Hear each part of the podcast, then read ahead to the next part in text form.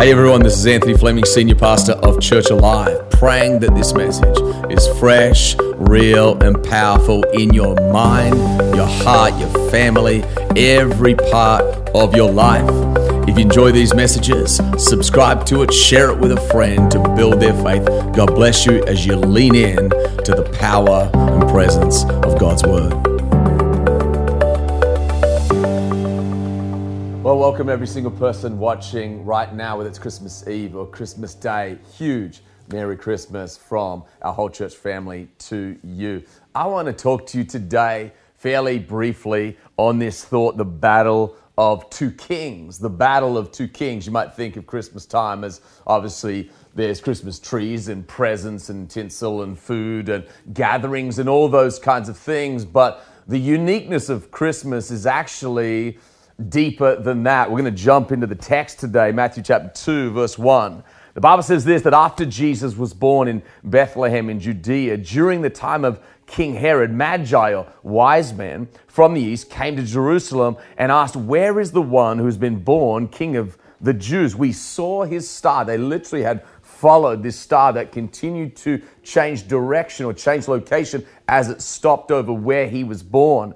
And they have come to worship him. And Verse 3 says, When King Herod heard this, he was disturbed about it, and all Jerusalem with him. When he called together all the people's chief priests and teachers of the law, he asked them where the Messiah was to be born. And they answer, they answer him, Bethlehem.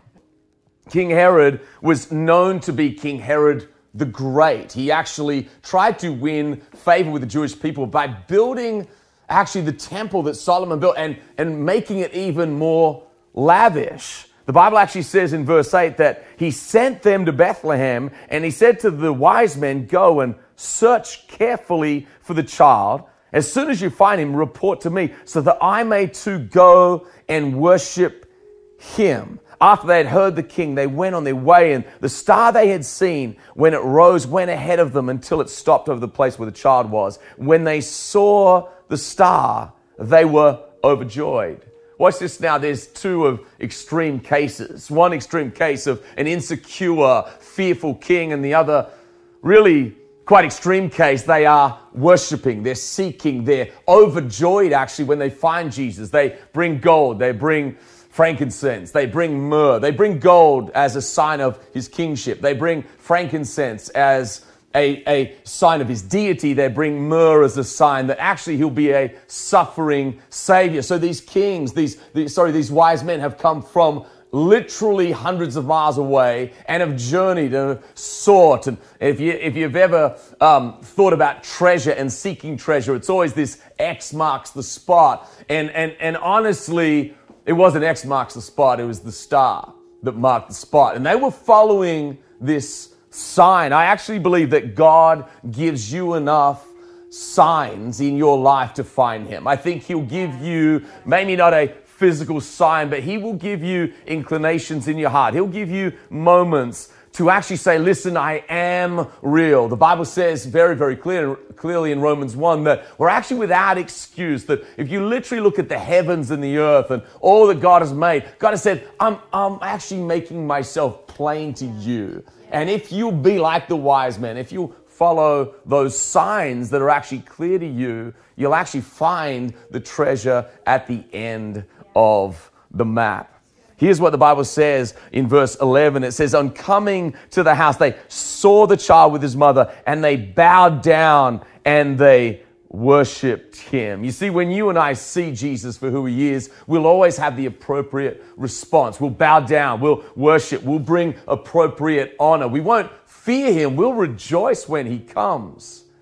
Listen to what Isaiah chapter 9, verse 6 says For unto us a child is born, and unto us a son is given, and the government will be on his shoulders, and he will be called these beautiful names of God Wonderful Counselor, Mighty God everlasting Father. They brought to Jesus gold and frankincense and myrrh. It was both symbolic, but it was actually very practical. They literally helped Mary and Joseph literally escaped to Egypt. They literally brought enough funds so that they could live in Egypt for three years. They sought this treasure. And guess what? They found the treasure. But watch what Matthew chapter 2 says. And having been warned in a dream not to go back to Herod, they returned to their own country by another route. When they had gone, an angel of the Lord appeared to Joseph in a dream. Get up, he said, take the child and his mother and escape to Egypt. Stay there until I tell you, for Herod is going to search for the child to kill him. Herod is obsessed with his position. He's obsessed with his power. He's obsessed to protect it. What's interesting, he is a king, but for some reason, he is absolutely believing lies. If you've ever watched the movie Elf, there's this funny moment where Will Ferrell is literally watching the fake Santa Claus and he says this line to him. He says, You sit on a throne of lies. You know, the truth is that King Herod sat on a throne of lies. What he actually believed about Jesus was right and it was wrong. It was right that he thought he was a king, but it was wrong because he actually thought that King Jesus would take away his kingship. And here's the interesting thing, and I want you to hear this and let this hit your heart today. Understand that Jesus doesn't want to take away your position, he actually wants to sit on the throne of your heart. He didn't want to change Herod's position nor his power. He actually would have given him more power to actually serve his people in an appropriate way with a right heart. Herod the Great would have become a greater king, but unfortunately, because he sought his own greatness, he wanted to protect his own power he literally becomes known not as Herod the Great, he becomes known as the one who wants to literally assassinate the king of all kings. He sought to kill Jesus. And, and, and here's the funny thing about it. How many know that God's plan is going to happen? You might fight it, you might reject it, but God's plan is going to happen. You know, I was talking to a friend of mine recently, and he said, I was giving counsel to someone, and as I was giving counsel to someone, he thought to himself, man, I need to take my own counsel. You ever done that? You've given someone counsel, and as you're talking to them and saying, listen, I think you should do this, it's almost like your heart gets convicted, and you're like, man, I need to listen to my own advice.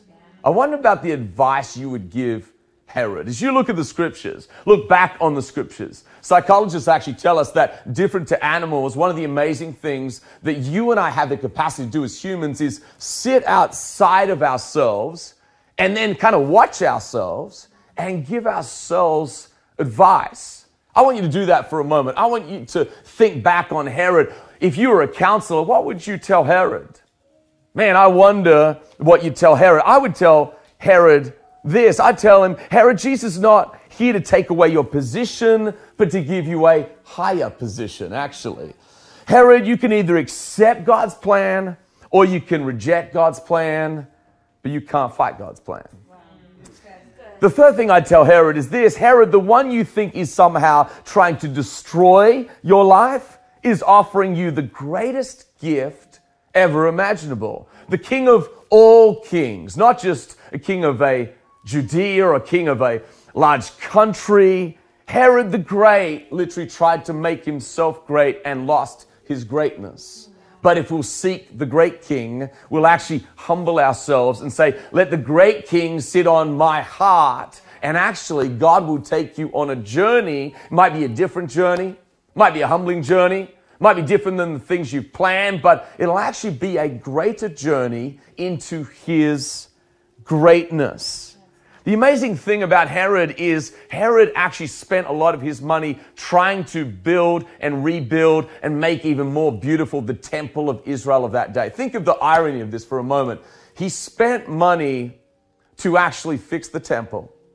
He spent money and resource and time and energy and effort to actually make the temple greater. But when the king of that temple showed up, he wanted to kill him. Think about this for a second. Again, take that counselor role, take that role in your own life. Are you going Herod on Jesus? When Jesus wants to come into your life, are you so protecting your little kingdom? So protecting your little way, so protecting your lifestyle and your thinking and maybe your money or your popularity, whatever it might be. I wonder if Jesus literally showed up in your life and he says, Can I have this? And you're like, Well, wait, I'm trying to protect this. This is what Herod was doing. And if you and I, as maybe you're a Christian, maybe you're not a Christian, maybe you're thinking about God, not sure about God, and understand when Jesus shows up, he offers you life, he offers you forgiveness, he offers you hope. He offers you the eternality of God. He offers to wipe away every debt. He literally offers his greatness to you. But here's what's interesting like Herod, we can get protective. We can get insecure. We can literally say, No, I don't want that because I'm trying to build my own kingdom. Let's be that wise counselor. Let's step outside ourselves for a moment. Let's ask the Holy Spirit, Holy Spirit, man, am I literally going Herod on Jesus? Am I trying to kill his purpose because I'm so busy trying to protect and watch over my little kingdom? You may not think of it as a kingdom, but anytime you say no to God, you're kind of saying, God, I'm king. When I say no to God, what I'm really saying is, God, I don't want your kingship, I want my kingship. You see, the story of Jesus, the story of the Bible, the story actually of Christmas is not just about two kings, but it's really about two kingdoms. And there are really only one response that is appropriate to the true king, and that is you be the king. That's you be the king. Let me bring appropriate worship like the wise man. Let me bring gold, something valuable. Let me literally own up and say, You are God. You are the suffering Savior. And when I come to that Jesus, when I see that Jesus, I literally will leave overjoyed, for I have found the pearl of great price. Jesus actually said this in Matthew chapter 13, verse 44. He said this The kingdom of heaven is like treasure hidden in a field. When a man found it, he hid it again, and then in his joy, he went out and sold all he had and he bought that field. There is a battle to faith. There's a battle to Christmas. Maybe there's a battle for you to receive Jesus. And I just want to encourage you today. I want to speak to you today. Listen, don't go Herod on God. Don't try kill his purpose. What I want to encourage you to do is be like a wise man and seek his treasure. When you find his treasure, you'll find life. When you find his treasure, you'll find forgiveness. When you find his treasure, you'll find abundant life. When you find his treasure, you'll literally be written in the Lamb's book of life. You'll literally become a, a child of the king. The great honor of my life, the great honor of every person sitting around this room right now, the great honor of every single person in the world today. They're literally offered the great invitation, and that is the invitation to be a child of the king. Herod was so busy fighting to retain his kingship that he didn't realize that Jesus, the true king, was offering him the greater invitation, which is that invitation to be a child of the king. Let me ask you a very simple question. Have you received that great invitation to be a child of the King of Kings and the Lord of Lords? He came not just for Christmas trees, not just for presents, not just for turkey and chicken and family gatherings. He actually came to be King of your heart. King of your heart. So we're going to pray right now and just as you are watching this, I want you to go to a moment of prayer. I want you to close your eyes with me. And I want you to just ask this question man, am I going Herod on the king? Am I literally trying to kick the king out because I'm so busy trying to build my kingdom, my pleasures, my life? But when the king of all kings come, I'm literally rejecting the greatest gift ever imaginable. See, Herod the Great did that. You don't want to be that guy. You want to be the guy that receives like a wise man, the King of all kings. Come on, let's pray together. Father, I thank you for every person, every life watching right now, young and old, male and female, every family represented. I pray for them today that your touch and your strength and your grace would be upon them in such a rich way. I pray your peace over this Christmas time. I pray your joy in their hearts. Lord, I pray for blessings over their marriages and homes and lives in Jesus' name. For some of you watching right now, you have literally never said yes to the King. You may believe in God, but it's not just enough to believe in God. The Bible actually says the demons believe in God. No, we have to receive Him.